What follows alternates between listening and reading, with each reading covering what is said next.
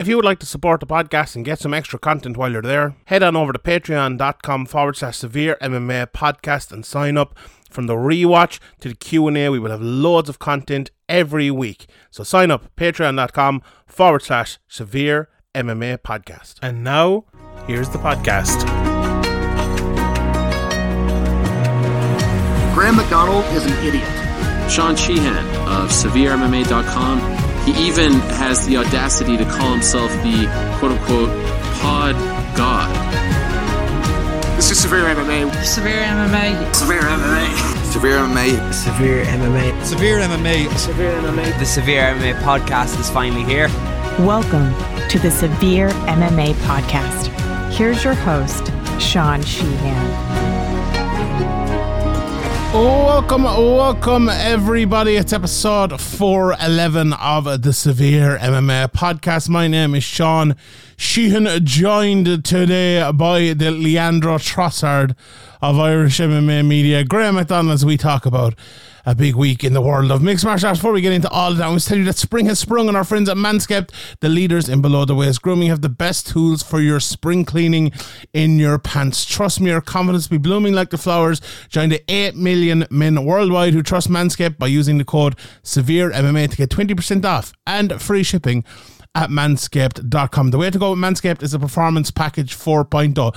In the bundle, you get the lawnmower, um, 4.0 trimmer, the weed whacker for your ear and nose hair, and the crop preserver as well, the ball deodorant, crop reviver toner, as well as the boxer briefs and travel bag to hold them all. That lawnmower 4.0 electric trimmer is brilliant. It uses our proprietary advanced skin safe technology. It's designed to trim hair on loose skin.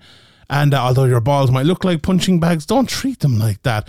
It's also waterproof, LED light, so you can use it in the dark, in the shower, whenever you like. Then the weed whacker for your nose and ear hair. No one has ever found hair in those places attractive. That also has the proprietary skin safe technology, which helps reduce nicks, snags, and tugs in those delicate holes. Also, my favorite, the crop preserver, ball deodorant, crop reviver, ball toner, absolutely brilliant change your life that deodorant will. Plus, you get the two free gifts the boxer briefs and the shed travel bag as well. So always use the right tools for the job and head on over to our website and check out all the best tools upga- upgrade your hygiene routine. So save 20% and get free shipping with the code SevereMA at manscaped.com. That's 20% off and free shipping with the code SevereMA at manscaped.com. Your balls will Thank you.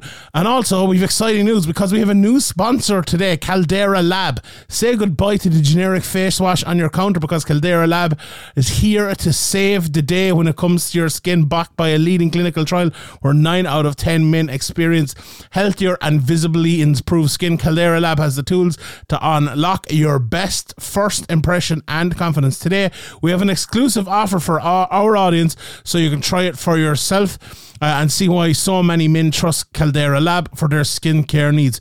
Use the code SEVEREMMA at Caldera Lab for 20% off their best products. What an absolute deal. I actually got uh, mine the other day. I know Graeme got his as well, and I've been using it. And I'll tell you what, I'm getting old and haggard now.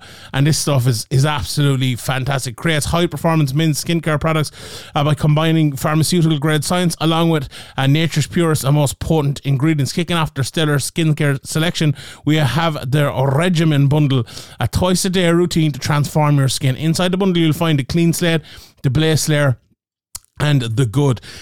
The clean says where your start your day. It's a balancing cleanser that a cleanser even that uh, uses uh, gentle plant plant based cleansing. I can't speak anymore. Uh, leaving all skin types exceptionally refreshed. The base layer is a nutrient dense fortifying moisturizer that hydrates your skin and absorbs fat, leaving you with a matte finish so you can start your day confidently. And the good is your go to at night before bed and a clinically proven multifunctional serum that helps your skin look even tighter and smoother as well as help uh, reduce uh, the, the visibility of wrinkles and fine lines, which, you know, someone who's getting old like me who needs. Uh, as you age, you might notice more fine lines, wrinkles, and signs of aging. This is the opposite of what every guy wants. And the more you neglect your skin, the more visible this could become over time. So now is the time to take control. Ready to take uh, your skin to the next level with Caldera Lab. Look no further than the icon. The rejuvenating eye serum is here to address three most common concerns around the eyes, fine lines, dark circles, and puffiness. Uh, committed to transparency, sustainability, excellence, Caldera Lab is on a mission to better men's uh, skincare around the world, priding itself on clean ingredients and doing right by their customers and the planet we live in. Caldera Lab is a certified B corporation as well as a member of the 1% for the planet through uncompromising craftsmanship, craftsmanship exceptional ingredients, and rigorous transparency. Caldera Lab is here to upgrade your skin and confidence. So get 20% with the code Severe May at calderalab.com. C A L D E R A L A B.com. That's 20% off at calderalab.com by using the code Severe May. Unlock your youthful glow and be ready for your summer with Caldera Lab.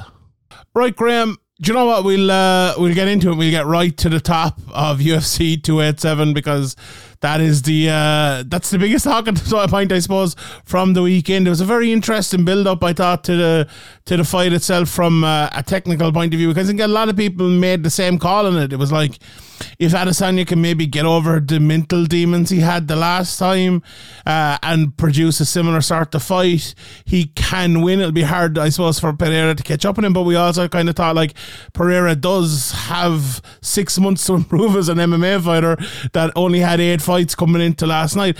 And do you know what? I think both of those things proved to be true. I think Pereira both uh, improved, and I think Adesanya both came over the mental hurdle. So it was one of those fights where after I was thinking like. This this is a fight where both guys showed up and produced their best, and the result ended the way it did.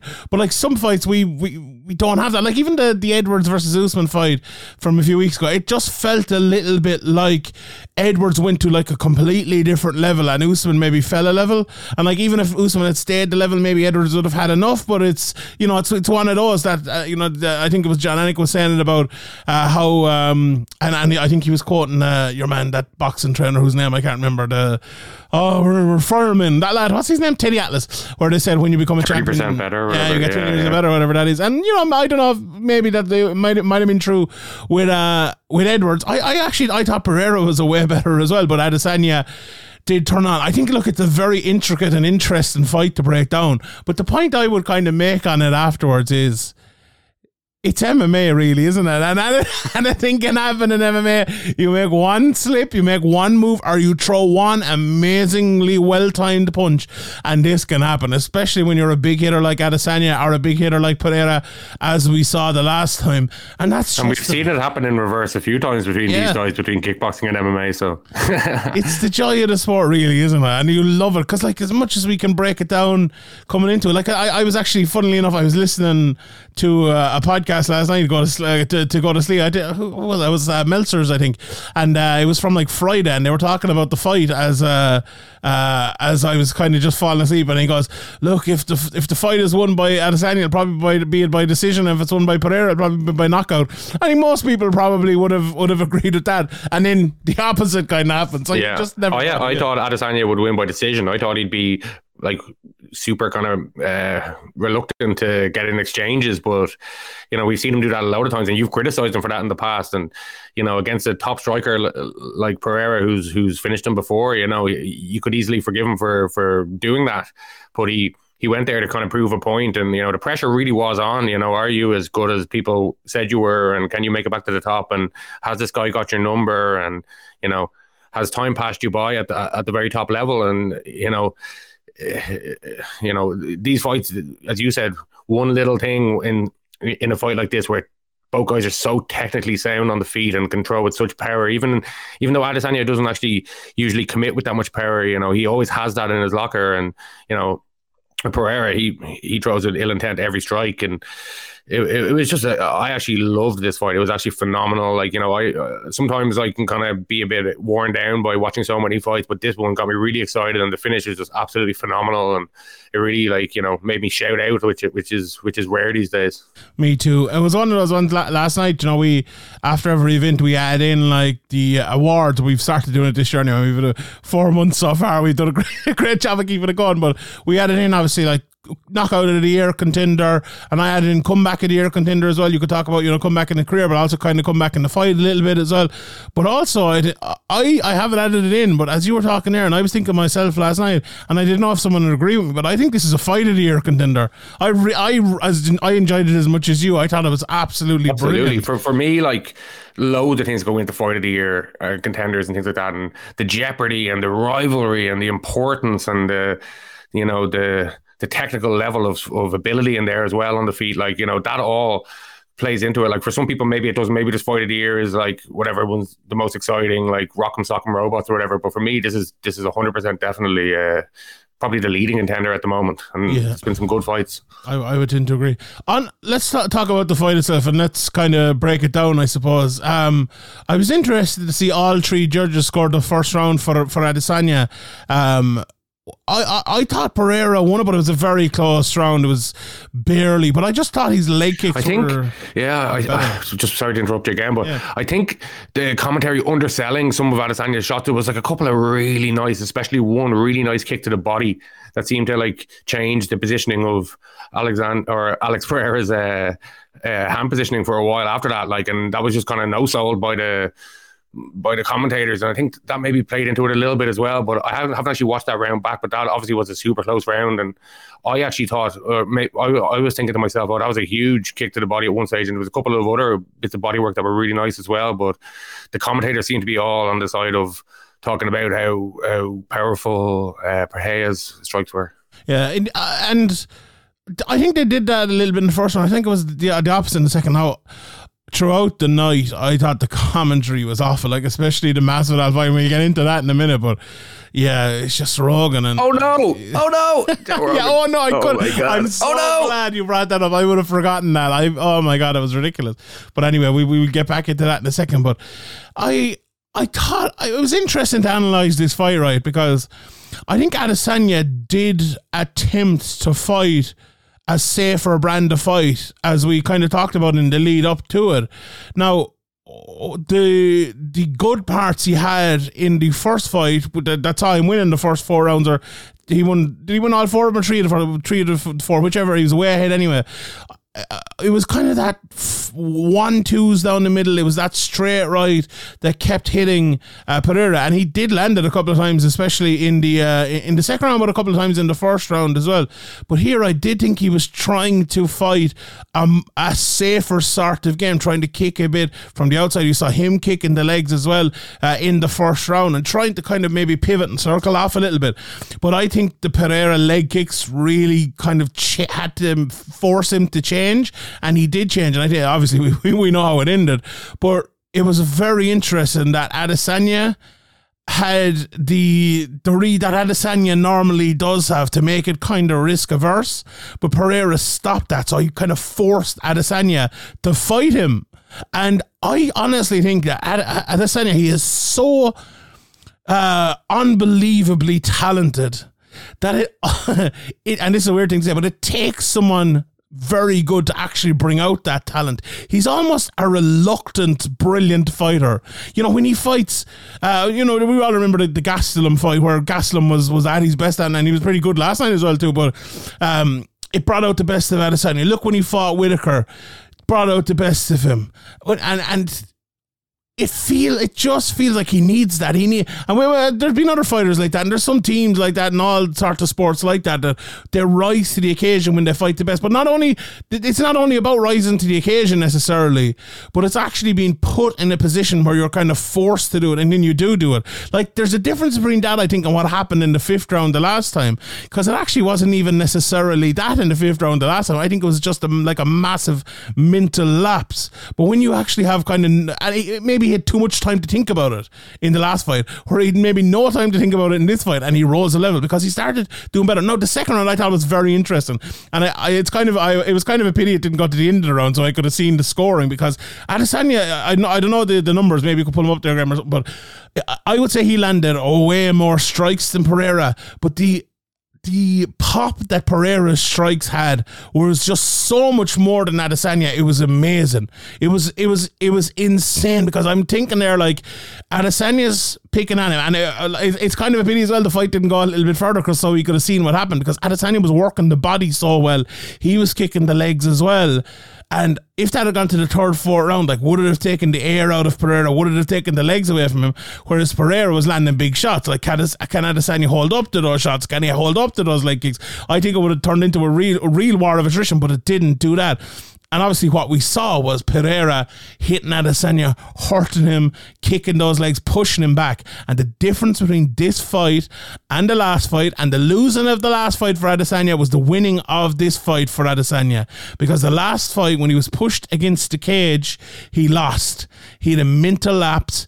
He he stopped doing what made him uh, dominate the first few rounds in that fight, and that was fighting out from the cage. Right, the hundred percent the reason why he lost the first fight is he stopped fighting from the cage.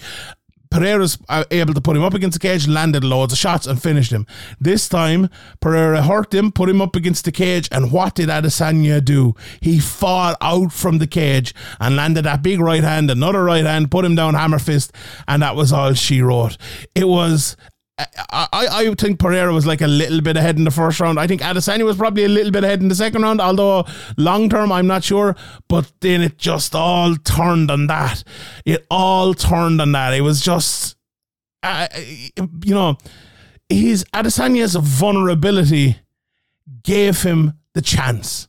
It was the fact that he was in that position where he lost the fight the last time, and it was almost after, like after eating a leg kick and kind of Yeah. stumbling like had happened in the first fight as well. it, it was it was the vulnerability gave him the opportunity. It was it was absolutely unbelievable and a credit. Like I've I've I've never really criticized Adesanya for like not having the ability to do this before. In fact, the exact opposite. But I have criticized him for maybe being a little bit more tentative. But that's it's all it's almost with Adesanya is you want him to do more. You want him to produce more. And this is exactly why. Because he can do it. You know, he can do it so well. When he is when he is put at it, when he is forced to do it, he can absolutely fucking do it. And this was brilliant. How how did you see the fight? Did you did you see it as, as kind of even as me, or did you see? I, I know I saw some people saying that like uh, Adesanya was kind of ahead and he was kind of winning the fight throughout it. I didn't necessarily see it that way. Yeah, well, like I, I thought the first round was very close, and in my mind, I was thinking about the effect of that body kick at, at the end, but I just, I probably just uh, gave it to Pereira. But yeah, it, like I'd have to go back and watch it. It was very close, and as you mentioned there, you kind of uh, talked about there. There was it was twenty nine significant strikes to twenty six uh, the second round as uh, as long as it went.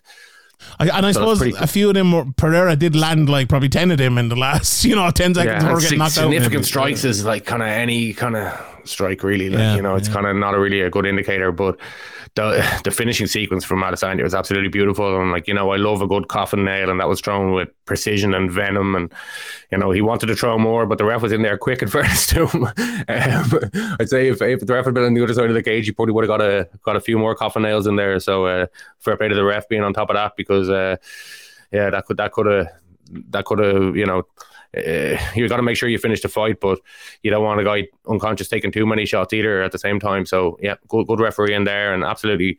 You know, phenomenal from Adesanya because it did look like the tide had turned against him. He said he was playing possum, but I do think that leg kick hurt him, and he did try to, you know, get up against the cage uh, to recoup for a minute. I think, and although I think the commentary were going a bit over o- overboard, I don't think he took anything too crazy, and I think um, Pereira's like he stands with his hands kind of wide or something like. Yeah, I don't know. He's obviously up. a way better kickboxer than me, and he's got a way better record than nearly everybody else. So he's doing something right, and it's very hard to it's very hard to capitalize on his unorthodox kind of hand positioning. But I think it actually went against him here, and Adesanya took advantage of it brilliantly, and you know he seized the moment brilliantly, and you could see how much it meant to him. Like uh, phenomenal scenes in the, in the cage afterwards, and great work on the the microphone. It did seem like a huge moment and the biggest moment of his career. And even though there's been obviously some very big moments being being on top for so long. Yeah, I, I thought it was It was great to see. Although I know you uh, probably flew to America to uh, to see that one, but or to, to hear it, and uh, we had to we had to listen to it here, you know. But uh, it was it was one of those post fight speeches that you listen to, and you're like. It's so great. And he you know he said to himself i wish everyone can kind of experience what i've experienced here one time in their life. And it was it was great because like I think we can all see that in Adesanya. Like I think I think there's a lot of people, and like uh, you know, I'm I'm I'm not let's necessarily his biggest fan in the way he acts of, and even the thing with your man's son last night was a bit weird, and I should be you know he's very kind of cringy, but I damn well respect. I him as a enjoyed the. I enjoyed the fake knocked out thing Did because ya? you know it's been brought up to him a few times and Oh yeah, you know, I loved the uh, bow and arrows as well. That was absolutely That- phenomenal. yeah. I loved all that. I- You know, uh, the WWE's been we didn't even talk about this yet, but you know he's he's he's lining himself up for a future future career. I, I didn't mind the bow and arrow stuff so much because like Pereira does that, right? And if that's fair game, if you do it, someone else does it. But like pointing at someone's son after their father has been knocked out viciously and then doing that, like the son, the time when he did it, he was like fucking six years old, like.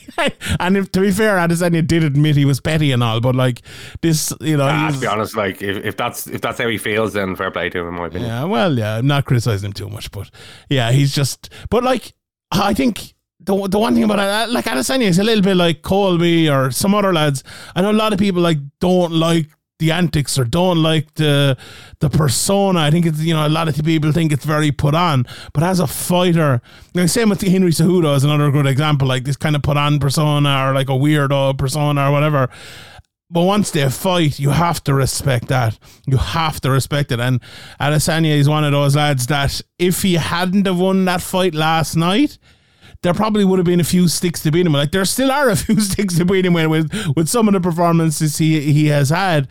But you know, these and I I, I saw Capoza tweeting about it and, and I agree as well. Like the the kickboxing things don't really play into it. Like that's not MMA. It's completely different. You know, it's they're one and one now. It's it's even, Psychologically like, and thing, it may Oh, play well, into it, psychologically, yeah, yeah, hundred percent. But as like you know, when you're looking back at Adesanya's career as an MMA fighter, you're not looking at some random kickboxing matches from fucking a decade ago. Like, but Yeah. I, um, yeah, I don't like the way sometimes grappling matches and kickboxing records are like mixed in with the MMA records on Tapology. And That's why like Sherdog. Like, is oh, the best. Sherdog, you know, you need to you need to keep it like Sherdog, hundred percent. the, original. Yeah, that's a hundred percent. Couldn't agree more.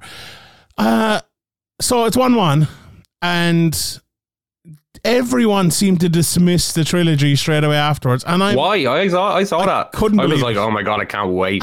But then I saw people being like, uh, nah, please no, please no. It's just like, well, you want to like Adesanya to fight the guys he's already fought? Uh, I don't know. Dricus Du Plessis, is that what you want to see? here? Dana White's like, ah, he's heading up, uh, he's heading up to 205. Yeah. Like, uh, I don't know. It was very strange uh, reactions. I don't know. Uh, for me, Mhm. you know, that was phenomenal. This story is phenomenal. The rivalry is phenomenal. This is like what makes careers, these kind of, you know, back and forths and rivalries and things like that. And if you don't make it now, you know, it's MMA, anything can happen and you might not get another chance. And yeah, for me, I, I'd love to see this again. You you have to make it again. You simply have to. You're in middleweight, right? Fucking Dricus Du Plessis is the next is the next guy. Going okay, Chimaev is who's who would be a good option, of course. But it just it just feels to me like the UFC want Adesanya as champion, and they probably want to make the Chimaev fight as well, which is grand, and I would love to see that fight absolutely. But you have to make this trilogy. Like this is not over. This is not settled. They're one and one now in in MMA. And okay, look, if you want to put in the whole kickboxing stuff, the guy who does who has the belt now lost to the other lad twice in kickboxing. So like I think he deserves a little bit. Adesanya saying, "Oh, he needs to work his way back." It's like, fuck that. You got an immediate rematch and he knocked you out. You you should get the he should get the same thing uh, against you. That ri- like it's just massive. Like it's this is a massive fight and a massive trilogy because you know the mad thing about it, right? Either of them could get knocked out. Like Pereira, the, the first fight, right? Adesanya almost knocked him out. Adesanya was on his way to win and lost. In the second fight, Pereira was possibly on his way to win. Uh, like hit him with a load of big shots and then lost.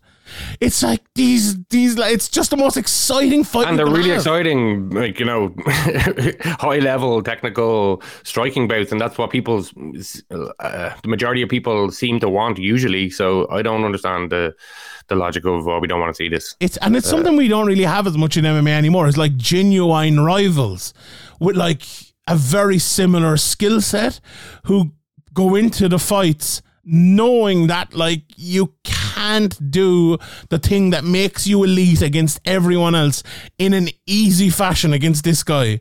It's it's like like say let's say uh, if Khabib went in there and he some like unbelievable American wrestler was 20 and 0 at lightweight and he fought him like you couldn't do the same things you do to a Poirier or to a Conor whoever against that guy it's it's the same thing here and it's just I, I honestly it, it baffled me to hear Dana White to hear Adesanya and all like just quickly moving away from this trilogy. You have to fucking make it. It there's no there's no fight in the UFC right now that makes as much sense as this trilogy. Oh my god, I think it would be to steal a phrase from my guy Luke. Promotional malpractice if they didn't make this. It would be absolutely ridiculous. But look, and, and for for every reason, it makes it makes sense. The fight's going to be amazing. Although, like, and the thing about it, right? I'd is- say the numbers were. I don't know what the numbers are. Like Yeah. we, we don't really know anymore. But I'd say the numbers were pretty, and pretty they good. would be big. good. They would be big for the next one because, like, it's so easy. You show one guy not getting knocked out, you show the other guy getting knocked out. Who the fuck is going to get knocked out this time? People are people are not the, the brightest, like you know. People that are simple. If you show him one guy getting knocked out, you show him another guy getting knocked and go like that guy is fighting that guy again. Who the fuck's going to get knocked out this time? That's how you get a hundred fucking dollars off people. Like you know, it's pretty simple. It's pretty simple, and I I don't know. Honestly, I think MMA fans love it. I think everyone. I saw a few people say, "Oh, you know, move on." It doesn't. I'm like, fuck off with that shit. And, and I'm not. I, I don't think it was just a few people. I saw a lot of people. yeah, a lot of that. people. I couldn't believe it. And I'm not all for immediate rematches whatsoever. But when it's 1 1 and it's two knockouts and it's two epic fights, you just have to do it. You have to do it. But anyway, Like if Chimaev had have like gone through like you know three opponents recently, and okay, maybe there's an argument, but you know. Robert Whitaker again, fair enough. Like it's a good fight, but it's, I don't think it's going to be the same, uh, anywhere near the same interest as uh, this rematch would be. Vettori, Cannonier, you know, Paulo Costa, Du Plessis, Strickland. You know, these are the guys that are ranked in the top top ten, and yeah, it's a no brainer for me as well. make Whitaker versus Chimaev on the same card as the trilogy. Easy. You have the next contender already decided and all by the time the, the main event even starts. Perfect. Or even put it on the McGregor card against Chandler. Imagine that. Imagine the amount of fucking pay per views that'd sell. That'd be absolutely huge. That, that's what I need to do. Let's do it. Anyway, any, any final thoughts on that, Graeme? Because like I, I was so fucking excited because what like this wasn't the best card in the world. It was an alright card, uh, and it needed the main event to deliver. And by God, did it deliver? It was absolutely epic. But it was. Uh, it was one we won't forget in a while. I saw, I think it was Nolan King saw that was like a moment in history we'll kind of always remember, and I would agree with him. I would absolutely agree with him. And I'm, I think a massive thing as well for Adesanya's career, because I remember we spoke about before the first Pereira fight that like Adesanya was a budding star, but had re- he, some of his performances had kind of held him back from becoming an even bigger star. This performance, coupled with the loss that came before it, will actually make him bigger. Like, look at McGregor, uh, his loss to Diaz, and then coming back and beating Diaz, and obviously winning the, the second belt and all after that. It made him bigger and bigger and bigger Yeah. and bigger. That can be the same for I, I think you, you like even at the time when you were kind of criticizing him or whatever, you were saying that like you know because he has so much talent and A is able to do so much that it's disappointing that he doesn't let it go. We've seen it. We, we talked about it like over the years. I've made this point before. You know GSP, these other guys were exciting finishers, and then they start fighting five rounds, start fighting the top guys, and they just you know play it safer. They don't want to take damage. They don't want to risk anything. Like Adesanya can can spar these most of these guys for five rounds and win a handy decision. Off he goes with a big check and his belt. So you know it kind of makes sense. But uh, from a entertainment point of view, you, you know you and a lot of people were, and me included, wanted to see him. You know, fight on the front foot more, take it to the opponent more, and he did that in this fight, and you know, knocked out the biggest test that he's probably ever going to have on the feet in, in the UFC uh, in that division. Anyway, you know, even even when he lost at 205, I think you know, I don't know. I think the uh, if he had went out there with the attitude he went out against Pereira, he would have been the, the double champion. And you know, maybe he realizes that now and will go forward uh, against other contenders that aren't Pereira, fighting kind of risk of risk averse, uh, uh, you know, like he has over the years. But hopefully, he won't, and hopefully, you know, he'll keep going, keep going at it, um, trying to make things happen instead of waiting and uh, kind of sparring. So, you know, maybe maybe maybe it's just a a game plan thing and a matchup thing that he that he decided to do this against Bahia, and he will go back to it. Hopefully not. So, time will tell with that, but yeah, I think uh, going back to it, I think you know Adesanya versus Pereira. If you you know you you can say oh you always have it in the back pocket, but you don't know what's going to happen. Look at the like we always we said with Conor and Diaz. Oh, they we always have it in the back pocket, and then oh we don't have it in the back pocket anymore. Like Diaz gone, you know. So you gotta you gotta you know make it while you can, and I don't see any any like you know uh, you're not shunning anybody to who deserves it so much to to make this rematch. And Adesanya has already beaten all the contenders most of the contenders anyway. So yeah uh, yeah I really want to see this again. I can't I can't understand Dana and yeah. some of the some of the reaction I could not agree more, 100%. Like, uh, okay, Chimaev is the only one, but like, Chimaev hasn't like massively earned it at middleweight, so I have no problem with you did when he came in at welterweight when he first yeah. came into the UFC. If he'd done that at middleweight recently, then okay, fair enough. Like, if, if yeah. he did Gilbert Burns like win at middleweight, I'd say absolutely, but him versus Whittaker, I've been saying that for a year. That's the fucking fight to make. Let's make that fight because you beat him. Imagine how big Chimaev versus either Adesanya or Pereira is going to be then if they were to fight again be absolutely huge. And like the thing about that is as well, right? You you, you look back, you look back in history, like fans mm-hmm. who come along, or when we're watching documentaries, they'll be like, "How? What the fuck happened? Why didn't they settle this? It yeah. one each. It was like this huge thing, and what happened?" A hundred percent. You have to. This is not settled. Like this is absolutely not settled. This rivalry is still open, and to leave it like this would be the ultimate fucking blue balls for for fight fans. I think it'd be it'd be massive. Like, but the thing is, all right. You said about Adesanya there about maybe this will force him to kind of change and open up a little bit more against other contenders, right? And I'm skeptical about that. We'll see. But also, right, if they make the Pereira fight for the next fight he, he it showed last night he can't do that. He can't do that against Pereira. Pereira won't allow him. If he does, if he fights Chimaev after that, let's say he wins, he can't do that against Chimaev either because we know Chimaev won't let him do that. So you have a fucking year and a half probably of amazing Adesanya fights right in front of you. And it'll either make he'll either lose one or lose two, or he'll become a f- or well lose one. You're not going to lose two, but or else become like the biggest star in the sport. And like, why would you turn that down? Like, or else and he, he even fights- for Chimaev, he'd probably be happy enough to wait and hope that Bahia wins, and then he has like a massive grappling advantage. Yeah, well, yeah, that's true. Well. Although he'll probably have that against uh, Adesanya as well. But we'll see. I, I, just, I think they'd be fools to turn that down. Now, okay, if Pereira can't make weight, no problem, go to 205. But he made weight. He did, he's massive, but he didn't look fucking horrendous on the scale or anything, you know. So I don't know. Anyway, we'll uh, we'll move on because we, we could spend all day on that fight and uh, what a fight. Actually, if you um, if you have any questions or anything coming out of that, there's a post up on Patreon right now, patreon.com forward slash severe podcast. I will be doing uh, the Q and A. It'll be out on Wednesday. So I'll be able to be recording it Monday night. So if you're listening to this anytime before Monday, feel free to throw questions there or at Severe Pod over on Twitter as well, and uh, I will answer them on the Q and A. Graham Burns versus Masvidal. Um, I was very disappointed with this fight, if I'm, I'm going to be honest. And mostly from Burns' part. I, I think Masvidal probably fought as well uh, as he could have. Burns was very tentative, uh, did very little in the first round. Uh, the second round, he kind of. Uh, he did a little bit more, obviously. He came out and uh, he was on top didn't do much, but won at the third round. Okay, he did he did a lot better. He rocked. Um, uh, he rocked Masvidal at one stage. He, uh, you know, the third round he beat the piss out of him. Beat the shit out of him. Yeah, I, I give it a 10-8. I thought he almost finished him two or three times in it, and then Joe Rogan was I, like, I, I had close. picked the, the, third round TKO as my pick, and Oh, I was like, you? "Oh, this is fucking money." And then it's just, just one big right choice punch away from it, like at all Yeah. times. Um, what did you think of the fight overall? Like, I was, I, I just couldn't believe. Like, we we talk, talked briefly about the commentary, like, but I could not believe how atrocious the commentary was in this, like with Joe Rogan. Yeah, said it was it- close. what you're going to say is like Burns looked. Uh, I don't know if you agree with this. Burns looked sloppy at times, and they were while he was looking sloppy, they were talking about how fast he was. I was of like, uh, okay, yeah. It was uh, weird. And then the the bias of Joe Rogan, like when Burns Cheering on. takedown, uh, oh no! They were worse than the rest in the Liverpool game. Fuck's sake.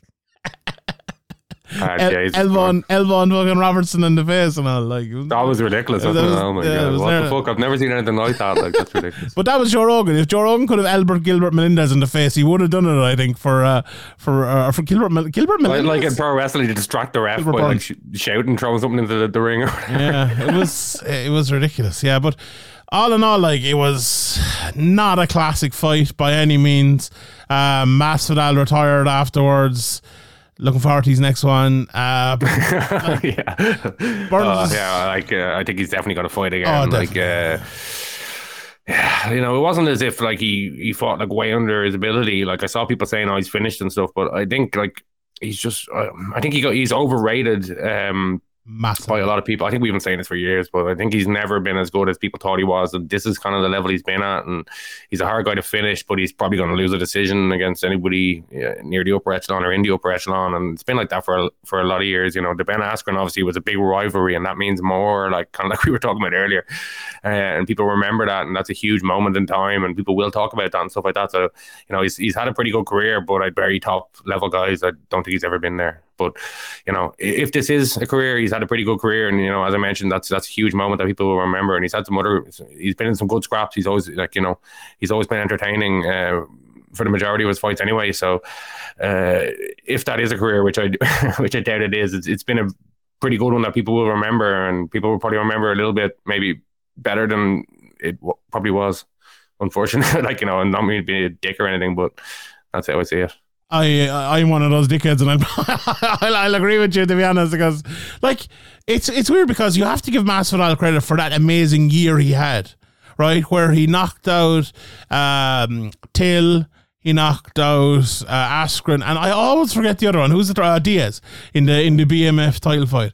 He had an unbelievable year. Three beat, tr- like to think about it, all right.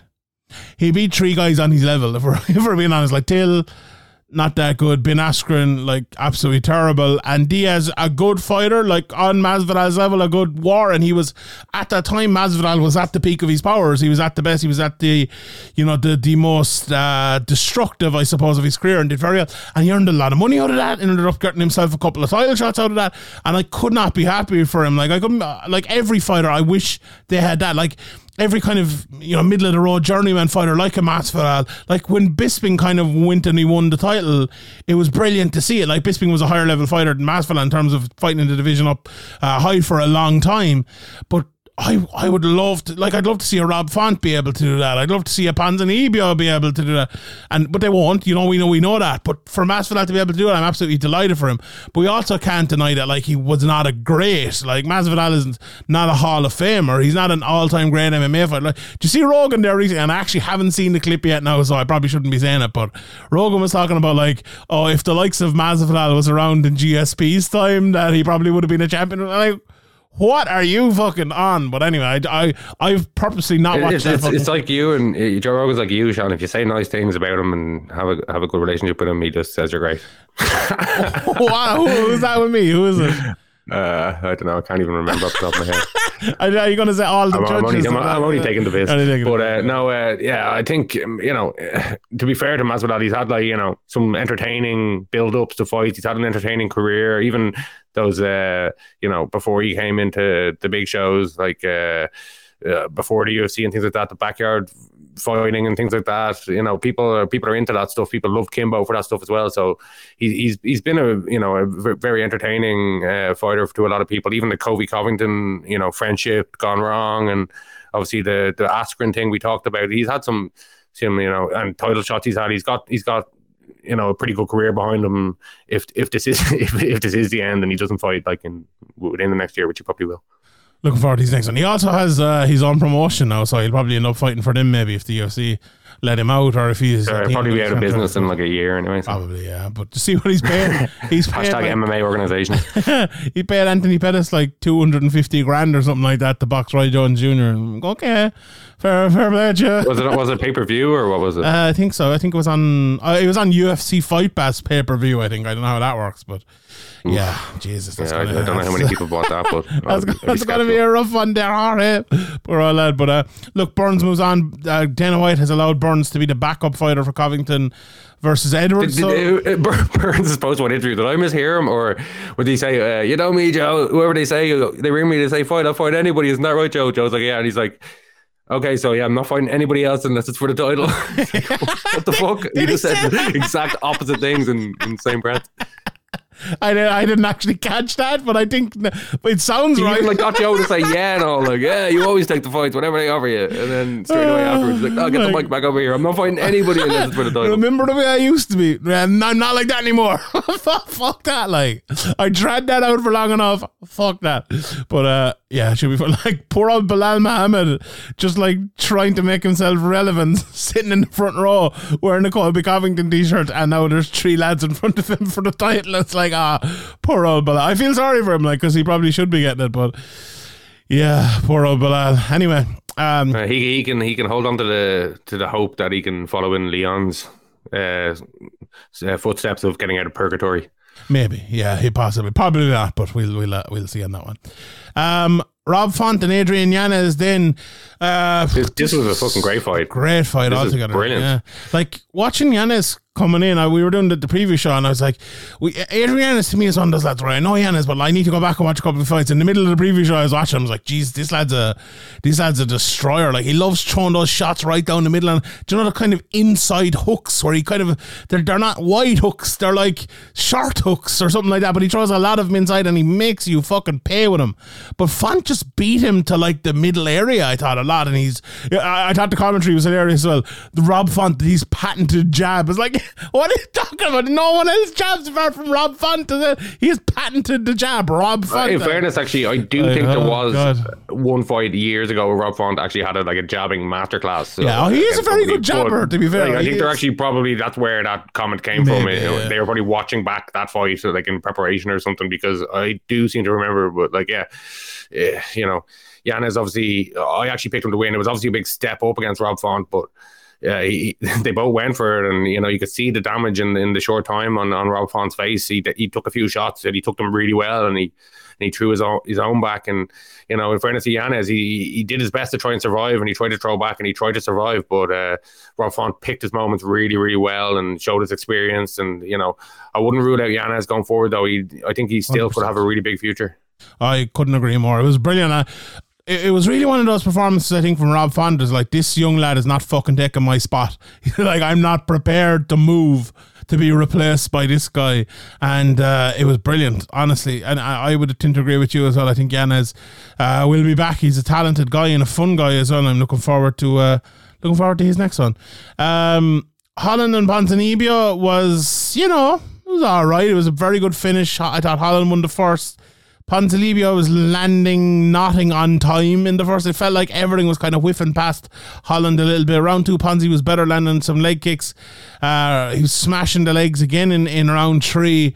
Uh, but uh, it was it was one of those fights where I'm just looking at both of these lads. I'm thinking like Holland.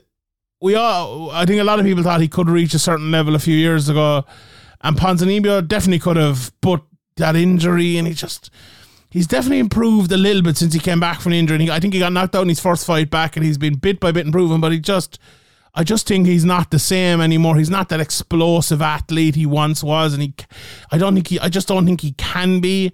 And Holland was a little bit longer and just a little bit better and landed that lovely shot. And I think it was. Uh, uh, I think the finish was good as well in terms of the referee. I think he, he stepped in at the right time. Actually, I think the referees had a great night. They, they, there was a lot of good stoppages on this card, but we're, we're You can even see on Big Dan's face uh, in the replay that like Mm. he had no doubt. He was just like smiling, being like, "No, mate." Like nah, when when Santiago was complaining, he's like, "No, you were face down, getting punched in the face. Like you woke up now." But you could see that he, he he had no doubt that he made the right decision, and I completely agree with the decision. You're lying face down, eating punches. Like is it's clear as day. stoppage. and he gave him the opportunity too when he just he wasn't. he took a couple of shots and he wasn't moving so what what do you think of the fight overall like it was it was a good fight like it wasn't a bad fight at all but like I don't think these two Ponzinibbio's struggling. always been a little bit one dimensional eh, eh, in ways, and he he does seem to have lost a step through injuries, as you said. A bit of when you're waiting for those moments to land that big explosive shot, and you lose a bit of that. uh, It does seem like it's kind of passed him by, and he's he's on the the you know uh, past his peak and on on the decline, but he's still very very dangerous. You know, if you if you make a mistake uh, on the feet against against uh, Ponzinibbio, he, he will crack you hard. So you know he's he's by no means finished, but I think uh, at the very top level, I don't think he's he's, he's going to make it there. Yeah, indeed. Um, Christian Rodriguez and Raul Rosas Jr. Then look, there was a few. There was two fights like this. The obviously Raul Rosas Jr. and in the opening fight as well of the night between uh, Jacqueline Amorim and, and Sam Hughes, where look, my it's funny because myself and Harry actually did a speaker's corner about this this week, talking about like younger fighters and the development of fighters and all of that. Uh, if you're not signed up to Patreon, please do, and we spoke like for 45 minutes about that. Um, uh, and after the last fight where Raul Rosas won, I remember we came on the podcast and we were talking about it, and I remember saying like, uh, yeah, he's he looked good and he won and all, but like you're 18 years old, you're seven fights into your career as he was at the time. It's like this is the UFC is not the place to be because they are not development people. Right, Ian Dean is a development person. The people over maybe LFA or wherever it might be, they are the people that develop the fighters and send them to the UFC. Like, look at the way Paul Hughes has been developed. Look at the way Ian Garry was developed. Look at the way Nathaniel Wood was developed and other people like that to go and improve and get to a level and then move to the UFC. Raul Rosas does not have that. He was obviously a talented guy thrown in there, and now he beat a guy and like, right, let's move him up a level, and he's fighting fucking Christian Rodriguez, who was very good. Now be probably people probably saying, "What are you talking about, John? You picked Rosas to win." Now that's because I believe Rosas is good. I believe he's very good, but this is what happens with young fighters, and this did not need to happen. Like he, okay, he could have taken a loss outside of the UFC just as handy. He could come up against someone good, yeah, absolutely grand. But also, you can work back from that loss outside of the UFC. Like if he gets another loss in his next fight he's on the verge of getting fucking thrown out of the UFC, and then that's a massive hit to your confidence, and it could fucking be a detrimental to you. I, You know, it's just yeah, I think like. you know going into the fight, I actually thought he'd probably win a close decision. He'd probably, you know, uh, his wrestling would probably be enough, but the the desperation with which he was going for everything, and even the strain on his face when he was he was trying to use, it seemed like he, to me like he was trying to use like strength in places where he should be using technique and you know things like that, and you know they're not going to get away with that, especially when you know you're fighting grown ass men who've who've experienced and who've been in there with other, you know, good guys. And. he it was a it was a um, obviously it was a much worse performance than than I expected even though I expected it to be a difficult fight for him. And he, as you said that's to be expected when you're when you're this young in, in the game. Like that was he'd only had seven fights before this. That's his eighth fight. And you know uh, maybe you know you, you, we, I think before I compared it to Max Hollow Max Holloway when he came into the UFC and he wasn't ready but you could see that there was a really good fighter in there but with Raul Rosas I think the, the jury's still out if if there is like a you know a really good fighter in there, Of course, it's still out. How couldn't it yeah. be still out? But people seem to be already on the on the train. There seem to be like you know a lot of hype around this, and that's difficult to take as well as a young guy who's kind of just all of a sudden you're you're this kind of you know the big pops and people talking about you and the youngest fighter this and all all this pressure on you and you're going in there the biggest fight of your life expected to you know e- even me I, I think you, did you pick him as well I think most did, people picked him anyway uh, to to win this fight and you know uh, obviously he's back down to reality now. He's got a lot of things to to go back and work on. Like you know, he didn't get knocked out. He didn't get you know choked unconscious or anything like that. He can he can go straight back into the gym and work on this stuff and you know improve improve. Uh, you know, like he should be doing at this age, and you know, not with all this pressure and big spots on pay per views, pay per view main cards and things like that, and yeah, obviously being in the UFC is he's, he's offered the UFC, he's gonna he's gonna take it. But I think the UFC matchmaker should have you know picked his match his matches much much better than they, they have, and maybe they will now. Maybe they see okay, well he's nowhere near where, where we where we thought he was. Maybe they maybe they thought he was at a completely different level than he is, and they will do this going forward. I think if they need to because if they don't, yeah, he could be you know Sage Norwood, he could be forgotten about completely in a few years uh, with the wrong matchmaking. Hundred percent. And I'll tell you what, Christian Rodriguez is a very good prospect. He looks very, very, very good fighter. Like the way, he, uh, like Rosas is a very good wrestler, and the way he defended that Great composure, like the the, the, the difference in composure levels uh, in that fight was, was just ridiculous. Like. And it, like, I, I I think you've explained it well there, but just to may, maybe say it again, we're not writing off Rosas Jr. I'm not writing off Amorim either. Like, they could become very good fighters. Like we talked about, you know, the funny, the, Stick eighteen year old Adesanya in there, you know yeah, what I mean? exactly. Yeah, like we we thought. It's funny, right? If you think about him, we, we were talking on the previous show, and I kind of, you know, it's funny. We talked about this multiple times coming up to it. It's like we almost fucking we had a premonition about this happening because it's it's almost bound to happen when this fucking situation occurs. Like it's like. You, you, you know, we talked about the, that judge a few weeks ago, and he'd only judged one fight ever, and they put him in there to fucking main event. He's on a pay per view main card.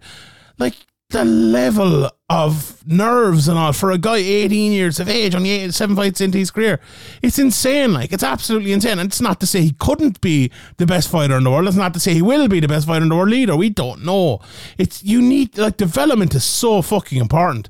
Like, it's unbelievably important. You know, I mentioned on the previous show, you know, there are some guys like Wayne Rooney, right? They come through and they're 16 years of age and they're when he was 16 years of age, he was one of the best players, and he was the best player in his team in Everton. He was one of the best players in the league already. And by the time he was 18, he was right up there, right? And then you have some other players, like say like a Mo Salah, right, who's a very, very, very good player, but he doesn't become, let's say, a great player until he goes to Liverpool, and or maybe uh, who was he with before that over in Italy for, you know, until he's maybe 25, 26. That that that ha- some people develop differently, but the, the Wayne Rooney's are way more rare than the Mo Salahs. You know, it's almost always you need that large, long development to become the best. Like Jon Jones is Jon Jones because he's Jon Jones. Jon Jones is what he's thirty five years of age now. He's still the youngest champion of all time. That's that record has still been there for like what is it, 11, 12 years in a sport that's getting younger and younger and younger all the time because the amount of um, knowledge that's out there can be imparted by people a lot more onto the younger people be- because the uh, best practices have been being used for a longer period of time. Like, let's say when Jon Jones was starting, you know, the Jackson Winkeljohn Gym was very good, but they were using maybe, uh, it, it, and let, let's say, you know, let's say they, they had, um, you know, a few old fighters training Jon Jones that came from maybe the Chuck Liddell era or whatever. Like that's almost a completely different sport to the Or John Rashad, Jones. Rashad era. Evans was training with Jon Jones. Yeah, but he was maybe closer. Like, but let, let's say a guy from like ten years before that. Whereas a guy from ten years ago now, let's let's say Rashad Evans, he can teach the guys now a lot of things. Look at Mike Brown, the amount he's teaching guys right now. It's the sport has obviously evolved an awful lot, but the um, the knowledge of those fighters is way easier imparted at the level we are fighting at right now. Yet still, Jon Jones's record hasn't been broken. It still hasn't been broken. And like, think to yourself, why not? Think to yourself, why hasn't it been broken yet? And uh, do you know what? It will be broken in the next couple of years because of Wayne Rooney will you know happen. when, when, when Jon Jones when Jon Jones came along, it's it's kind of obvious that this is something phenomenal it's Yeah. straight away. Yeah. You know, you're like this kid is just it's easy for him. You know, he's just dominating these veterans who've you know experience against top guys and you know gone to close decisions in big fights and things like that and he's just out there making it look easy and you know it's easy to get carried away and you can see people buying into to stories and things like that but the problem with matchmaking like this is if he does win this fight then where do you have to go you have to go to an even more difficult opponent and if he does lose uh, then you know yeah. Why did you why did you put him in this fight? And you know uh, even though we only lost the decision i think it was like a performance that you know shows that you just you just need so you just need so much work at this age. No matter how talented you are eh, unless it's just a once in a lifetime like Jon Jones and even Jon Jones at 18 you know probably would have been a different story if he had been in there uh, at that age as well. So yeah it's it, you know as you said a minute ago, I, I don't mean to be like you know crapping on on Rosa or anything. It's not his fault. It's it's again, it's just kind of bad matchmaking. We've talked about this like uh, um, at nausea nearly, like you know. But uh, the matchmaking is just just just bad, and it can really damage a like a promising career in in Rosas or in other fighters of similar ilk. hundred percent. Could could not agree more. Um, let's let's move on. As I said, if you want more of that chat myself and Harry. Funnily enough, I, think we actually mentioned Rosas Junior in, in the chat as well. Uh, that we had we had it, we recorded it maybe ten days ago or something, but it just came out uh, last Thursday. And if you sign up for Patreon now, you can uh, you can hear that. So. Um, Kelvin Gastelum looked brilliant here against Kurt, uh, Chris Curtis. Looked very, very good. Uh, I was sure that he couldn't keep up that pace he fought in the first round, but he did look good. Curtis fought well as well. It was I, I don't know if it won fight of the night, but to me it was fight of the night. A very, very good uh, win for uh, for Kelvin Gastelum, and he needed it, so he will move on and probably uh, fight someone uh, of note in that division again after this.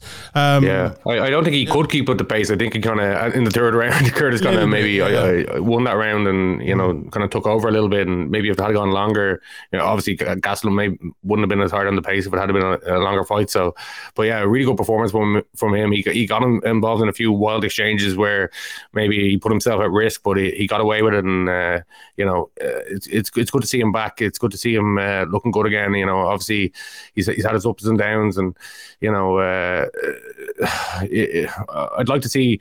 I'd, I'd love to have seen where he could have got to if he had a kind of stayed in shape more and maybe been a bit more dedicated because At you could see maybe. straight you could see straight from the Ultimate Fighter that he had a lot of talent, a lot of raw talent. I don't think he, I don't think he has or uh, has yet anyway uh, risen to the potential. But you know he does show glimpses of it sometimes, and in this fight he did show glimpses of, of brilliance as well. But uh, it, it's kind of a case of what could have been. hundred percent. And it's weird because like when he came through in the Ultimate Fighter, I think a lot of people probably thought the opposite. Like, ah, this lad will never be anything. But then we saw his performance, and like, oh, he's he's really talented because he's a good defensive wrestler. He's a good offensive wrestler. He's a good boxer. He, he's power. He, like Gastelum kind of has it on. Maybe the, the athleticism or the, and he's actually pretty athletic. He just doesn't look it, maybe. But I think middleweight has always been tough for him. Like if he could have kept making that weight, but that, is that about the professionalism as well and things? I think his body type is kind of weird. Maybe not as, as well suited for MMA because he probably should be fighting down. But then he's, you know, it's a tough one. But yeah, look a great win for him anyway. Yeah, maybe, maybe I'm wrong, and maybe there's some other underlying reason why he couldn't be at welterweight. But yeah, we've seen him in the past come in. Like you know, you, you kind of you hesitate to make a Gastelum fight pick until you see him on a scale. Yeah, that's true. is- Uh, yeah, he didn't look ideal. he didn't look amazing here either though, but he he he was in good cardio shape. Like we have to give him that. So a very good performance. Um, we'll move on. Uh, the the two 115 pounds women fights were both split decisions and both very close and uh, you know not bad fights at all. Um, Lu, Lupi Godinez beat Cindy Calvillo. Luana Pinheiro beat Michelle Waterson Gomez. Uh, I agreed with the Godinez one. I, I maybe would have gone for Waterson Gomez, but it was look there were both tosses of coins. There were there were not bad fights. Didn't Joe Pyfer like this? Joe Pyfer guy looks very good at, at 185. Um, and you know we always say at 185 when someone has a good performance, it's great because the division is so poor. So he's going to move on now and like you know maybe him versus Chris Curtis next. Chris Curtis just lost but had a pretty good performance, but maybe that would be the fight to make uh, next. I, I would like to see that. Um, Ignacio bah- Bahamondes beat Trey Ogden. Steve Garcia, brilliant uh, comeback here by him. Nuerdanbieke almost KO'd him. He ended round one well and then he came back with a right hand um, uh, body kick and then a body punch finished uh, Nuerdanbieke. Very good there. And then Sam Hughes. Uh, Sam Hughes, okay, Amorim is like a five time Jiu Jitsu world champion or something, so we know what happened there. She tried to pull guard and submit herself and didn't and lost. But uh, did you see Sam Hughes afterwards uh, said her husband put a grand on her to win the fight, and she was like, You better give me some of that money. And I'm like, Oh my God, Sam, what are you Yeah, doing oh here? my God. like what was it like two months ago? This this whole drama with uh with the the betting scandal. And, Uh, yeah, I don't know why you would why you would possibly say that. That's just Everyone's like, Whoa, Oh, Sam, whoa, whoa, whoa, whoa. self snitching as they call it. Uh, very bad, very bad. Um, right, the PFL at the card in will run through this pretty quickly. Um, it was not, it was not a bad card. I think it was a better than their, their card from the, the week before. Larissa Pacheco and Julia Budd had a very good fight, a close enough fight uh, as well. Budd did uh, did way better than a lot of people were thinking, uh, but Pacheco did get the win and moves on with her uh, three points. Um, Bruno Cappelozza got revenge on Matthias Scheffel, who beat him last year. He knocked him out with a lovely shot in the uh, in the first round. Big upset in Elena Kolesnik beat Aspen Ladd by majority decision. I thought she deserved it uh, as well. She got obviously two of the cards and one card was a draw. Um, Biaggio Ali Walsh, know him, Graeme. He is Muhammad Ali's grandson. He got an, knockout Uh, in it's an an amateur fight. amateur Yeah. fight. Uh, he I think he went good, three though. and one as an amateur. Yeah, hands strange having, having an amateur fight there, but uh, yeah, it seems like they're gonna they're gonna match make him like like the UFC didn't match make uh, Rosa. Indeed, I like uh, PFL up for a bit of fun though, which I'm happy enough with. I'm, I I think that was uh, uh, Kuniev beat Ferreira. Then we kind of, if you know Kuniev, you know how that uh, went. He took him down, wrestled him, and and beat him. Maurice Greene put on probably the performance of his career. Looked very good. Uh, got a, fin- a finish over Marcelo Nunes, and I was kind of thinking with this right. Maurice Greene noted Jon Jones' training partner. The fact that Jon Jones was actually in camp probably helped Maurice Greene a lot in, with, with his game. So that's why maybe he looked so good. So credit to Jon Jones on that one.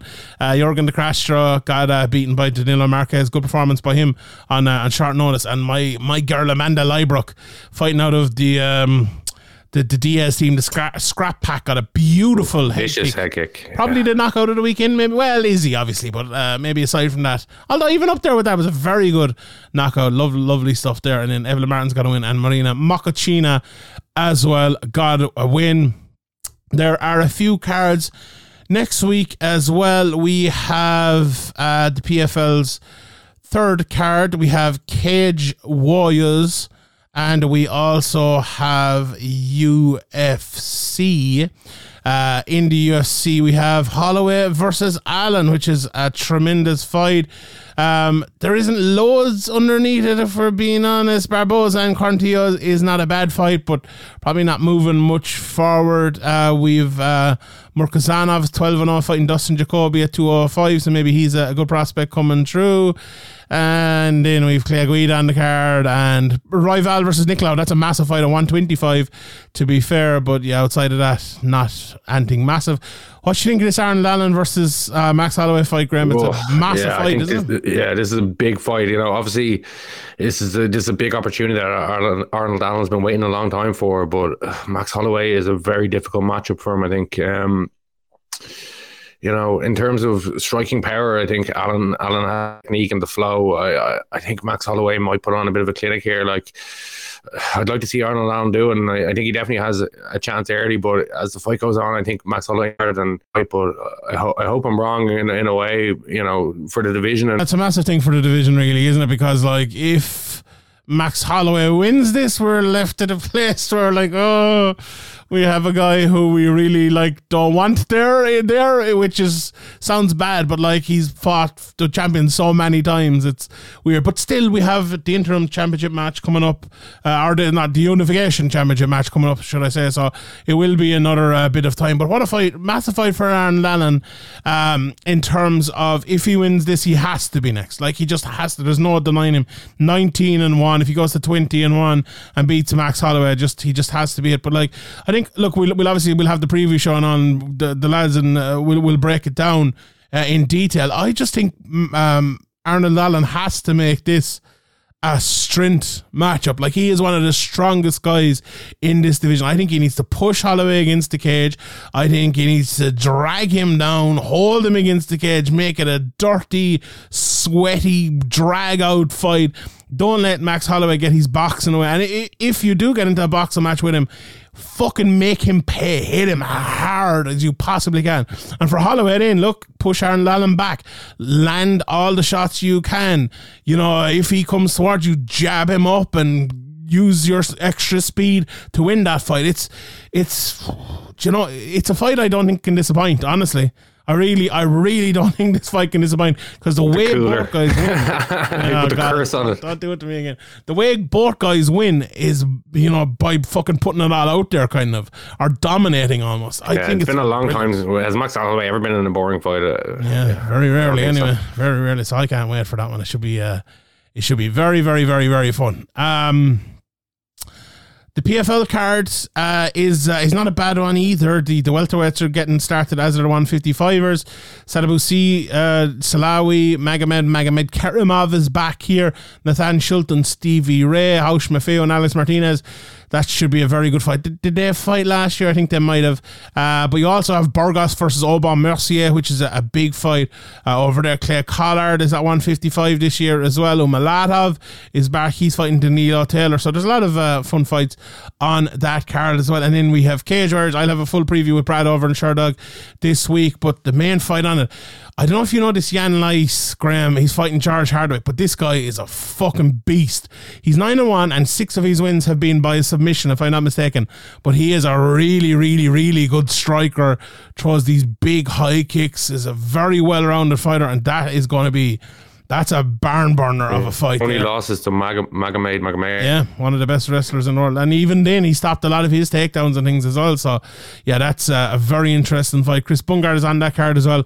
One of my top prospects. If you're watching now, if you're looking for prospects, one of my top prospects in the world, James Power. He's 4 0. He's fighting Lucas Capera on this. A big step up for Lucas Capera. But Ian Dean, as I said earlier and you trust him. He knows what he's doing. And there's a A, big- legend. a big step up in compare, you mean, not for, yeah. Yeah, in Yeah, yeah, yeah.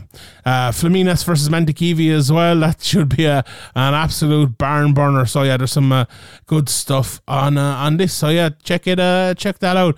Before we go, Graeme, um, I know myself and Ian kind of spoke about the UFC WWE thing, but we would be probably remiss not to uh, to mention it here again. It was such a, a big story, and I think it was probably a bigger story for you know WWE media or wrestling media than it was maybe for MMA media because like I were kind of thinking, ah, well, nothing has really changed in, in MMA, but it it really has. Like the UFC has become a new company.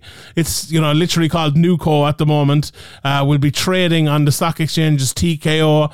And if people don't know, it's now the UFC and WWE are one company. There have been amalgamated uh, for uh, for the, the purposes of the stock exchange and businesses and all of that as entities. I suppose as sporting or entertainment ent- entities, they will obviously still be separate. There may be a bit of crossover with promotion and maybe even a few, you know, lads going to uh, from WWE or from uh, UFC to WWE and possibly vice versa with Brock Lesnar maybe or Ronda Rousey. You know, unlikely as it may seem, maybe we could see that. Um, but it's I think it's just very interesting. Like Vince McMahon is now Dana White's boss. Uh, is another thing that's come out of this, uh, which is is mad. Like you have uh, Dana White. Just before you go on, did you see the awkwardness of uh, villain villain mustache uh, Vince So- McMahon and Ari Emanuel at I the did. On the oh my god, Ari Emanuel was trying to banter with him and then just Vince was just no selling it. It was Kev, Kev said he's gonna body slam him and all. Yeah, it was it was weird. Yeah, I I think the, like it's. Isn't it weird? We we went through uh, we've gone through a lot a lot in the world in the last few years, and I feel like you know people getting cancelled and all of this. Yet we have now the biggest sporting conglomerate in the world, probably having one guy who was recently uh, recently retired, if we want to put it that way, for paying off women he had affairs with, and another guy who slapped his wife and now they're both kind of a big part of this new company. It's just, it's just crazy to me. And also with Dana White, you know, he was like saying, uh, would, will there be? I remember when people were asking, will there be any retributions for that? And he was like, well, the retribution I will have is the deals that are going to happen in the future and how I'm going to have to get through them and live with it. And like, having to live with himself, yeah, wasn't it? having, having to live with himself, but also like how people will deal with him and stuff. It's like, well, that didn't work out too badly for you, did it? You fucking prick. You know, it's it's absolutely ridiculous. It's absolutely fucking ridiculous. But Well, anyway, like what what do you think? Do you, think there's we're going to notice a difference? Uh, you know, in the next coming months or a couple of years, or do you think they're going to keep it separate, or like maybe it's in terms of selling TV deals, in terms of production and things like that, more, or do you think they're going to go and try to, you know, mix things together at times? I, I, for me, I, I don't know like what that would look like or whatever, but it seems like I'd prefer things to say as they are. Like uh, change is bad or whatever. Maybe, I'm just in, in that category now, but yeah, for me, uh, I kind of hope they stay separate. I don't know about you. I don't know what you think will happen. You're probably more clued in about what's been what's been going on on the the WWE, WWE side, anyway. Yeah. So I think we should be worried, but not worried for maybe the reasons that you alluded there. Like, I don't think we should be worried about, you know, uh, Kevin Holland coming out with a steel chair when, when Masvidal wins or anything like that. I don't think we should be worried about having WWE promos on, on you know, the UFC or anything. No, actually, maybe there, there could be a bit of that. But uh, if there is any of that, it'll probably be, you know, promotion. For you who likes WWE, that's probably fine. Bit But for fun. people who But don't, like- probably, oh my God. nothing that will matter. Like the sport, when they close the cage, I think it'll, the sport will pretty much be the same. The big issue I think w- will uh, that will affect MMA and WWE as well. It was it was the ex- it's the same issue that we have been living with, and we have discussed actually very recently um, about the UFC post Endeavor takeover. Right, so when the Fertitta brothers sold it, what has happened to the UFC since then? Like we spoke, you spoke earlier there, Graeme, about the matchmaking. Joe Silva left, and the matchmaking has gone downhill a lot. We have so many events now with so many fights that we don't care about. There's they found a way with this Dana White Contender Series to pay fighters less. They're not signing the likes of Kayla Harrison. AJ McKee not re-signing Nathan Yeah, Diaz. well, it, it makes sense. You know, Lorenzo was a fight fan who Yes. went out of his way to try and make fights happen for like more than he would probably pay if he was strictly doing it as a business decision. You know, he wanted to see these fights. Sometimes he offered money that maybe, uh, you know, Ari Emanuel and a clo- conglomerate wouldn't ever offer because it doesn't make hundred percent. you know financial sense. But yeah, hopefully, hopefully we don't lose that because you know it'll turn into boxing where not turn into boxing. Well, maybe, but maybe not to the same extent of bo- as boxing. But we- don't want that.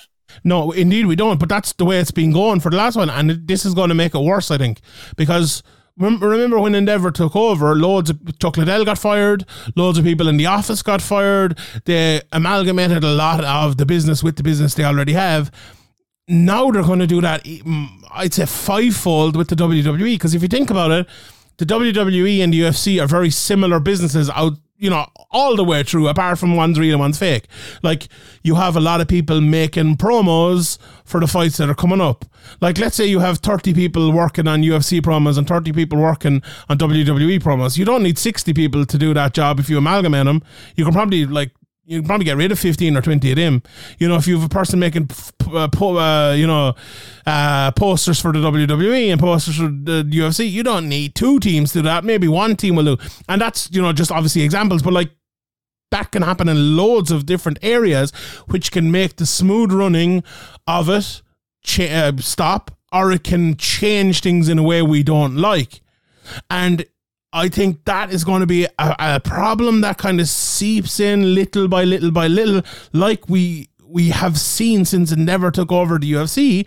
And like, do you, if you think about the UFC now, anyone who's watching the UFC for like the last 10 years, it's probably like a way less enjoyable product now than it's ever been. Like the commentary is, is pretty bad. There are so many fights with no jeopardy that we don't care about. There are so many missable cards. Like even let's say next week, if you miss that card, it's like, well, do you know what? I wake up on Sunday morning, I'll watch Max Holloway versus Arnold Allen with, you know, with a breakfast roll and I'll go about my day. Do I need to see the rest of it? Not really. Like last night, I'll, I'll watch, uh, I'll watch Adesanya and, uh, and Pereira. I might watch uh, Burns versus uh, Masvidal. Do I need to see the rest of it? Not really, you know? And that, that's the way it's. MMA, the UFC has gone that way, and it will go even more that way now. But because you know why? They need to make more money. This is now 100% solely a money making endeavor. And if they can sack one person to save 500 quid a week, they will do it. They absolutely will do it. If they can not sign someone to not overpay, to put someone else in there who is less exciting, they will do it. They absolutely will do it. And that is crushing for the top level of MMA. Like, it really is. Would you? We all would love to see AJ McKee in MMA or in IndioC. We all would love to see it. We all would love to see. You Now Francis is a bit of a of a different one, but like we all would love to see Francis fighting. Would it be? Would would Frank have made that happen? As as as Conor famously once said, or would Lorenzo have made that happen? They probably would have, like, but they're not now. They're not going to go over and above. They don't need it because with this as well, right? The WWE and the UFC are going to be in competition because the WWE value was, oh, I think, uh, someone can correct me if I'm wrong, about nine billion, I believe, and the UFC was twelve billion, right? So the UFC, you know, WWE are going to rise that value, and that, and they're together, they're twenty one million, uh, sorry, twenty one billion, but. The UFC was bought for four billion a few years ago from Endeavor, and now its value has tripled. The UFC are going to need to prove that that value is correct by the amount of money they make. And now they're on the stock exchange as well. They're going to be able to buy, uh, you know, into the uh, to, to the UFC. You can already do that with the WWE and all. They're going to have to meet their shareholders, uh, you know, uh, meet their wishes, meet the demands, meet the amount of money you have to make. And how do you do that? Like, you don't do that by overpaying a guy, you know, uh, a hundred grand to make a fight or a million to make a fight or whatever. It's it's not. good. I'm thinking, I don't know, this could be completely wrong. I I think the power is in the TV deals, and if the if the networks are kind of playing off, you know, oh, well, we have this other kind of live sporting entertainment show. We like, you know, this is what we're paying them. This is what we're going to pay you. I, maybe having both of them put the, the Endeavor, or whatever the new Endeavor, Oh, massively, um, yeah. Gives them you know, puts them in a position power. where they have so much power now on, you know, live sporting events like the, the Premier League soccer, not cheap, you know, costs a lot to stream that. So, you know, the only thing that I say this before, but the, the only thing people will, see, a lot of people in big numbers will sit down and watch live is sporting events. Um, you know, you can stream back or whatever, or you can record on your DVR, or your Sky Plus, or your Virgin Media box, or whatever, whatever. You know, you can download it, all that stuff. But with sporting events, it's not the same unless you- you're watching it live, and uh, it just just puts them in such a such a strong position that maybe that's a big part of why they've decided to do this. Absolutely, and that money is going to be in the shareholders' hands. It's going to be in Ari Emanuel's hands. It's going to be in Vince McMahon's hands and pocket, and his children down the years and all. It's not going to be in, you know, Joe Pyfer's pocket. It's not going to be in Raul Ros- Rosas's pocket, or even Conor McGregor or Jon Jones. Like, it's not going to be there. That they're not the ones making money out of this. The people coming off of Dana White Contender Series are going to be earning less now than the people coming into the UFC three or four years ago. It's gone from twelve and twelve to ten and ten now. You know that and that's that's what this is. This is just an absolute money grab. Like they're they're doing this for to to make their, that business as profitable profitable as godly possible, and that is their only aim. Like you look and you look at the value they've put on it, and that is clear that that's their only aim. Right? That's not good for us. That's not good for the sport we love. That's not good for the fighters we want to see taken care of at all. Is it good for the longevity of the UFC and the WWE? Absolutely. Is it great if they want to maybe sell it in a few years for a lot of money? Absolutely. Yeah. Is it good for the, the amount of money they can get for a TV deal? Absolutely. They're going to be earning money hand over fist through this. But it's not good for the fighters. It's not good Is- for anyone.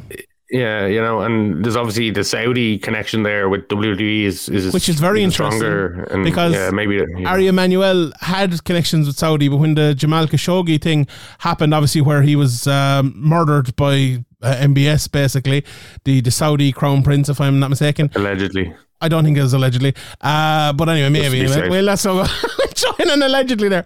Um, uh, and his body was cut to pieces and, and all of that. Um, Ari Emanuel actually pulled out of all of his business with Saudi. Um, so, but they have so WWE in Saudi. They have, I think, a, a, a, a reported fifty million deal per year with Saudi to put on a couple of an events, a couple of events there. Now, will Ari Emanuel, uh, and that's going on for another few years. Maybe Ari Emanuel will say, "Right, we have signed a deal. We are going to have to keep it for a few years. Once that ends, I no longer want to do business with Saudi." Or else he'll say, "Well, do you know what? I." Uh, Is it even in his hands anymore with this? This Oh, it thing? is. He is the Yeah. boss. Everything is in his hands now. He Yeah. owns the world. Mm. He's got the whole world in his hands. It, what could happen now is like, well, look, I'm friends with him again, and now we could see the UFC doing two or three events in Saudi per year for their big fifty million. Which will not go into the fighters' pockets, which will go straight into the coffers of NewCo with their 21 billion, um, you know, valuation down on their head. That's that's what this is. I make no mistake about that whatsoever. So, look, it's yeah, it, it, I, I- don't think. I, look, as a fight fan, I don't think much will actually change for us watching it. To be honest, except it will just continue the trajectory of getting slightly worse all the time as it has been. Um, but look, these things happen in MMA. Will we leave it there, Graeme? Did, did we mention Donald Trump was sitting beside uh, Dana White? Oh, I was Just sitting. uh, get that in there. yeah, I was sitting beside. Uh, what was he, what's your man's name? That fucking singer. Um, oh, what's his fucking Kid Rock? Kid Rock. It was it was like traveling back to 1996 with fucking Dana Donald Trump, Kid Rock, and Mike Tyson. Like the celebrities from fucking 30 years ago were all there. Like fucking hell.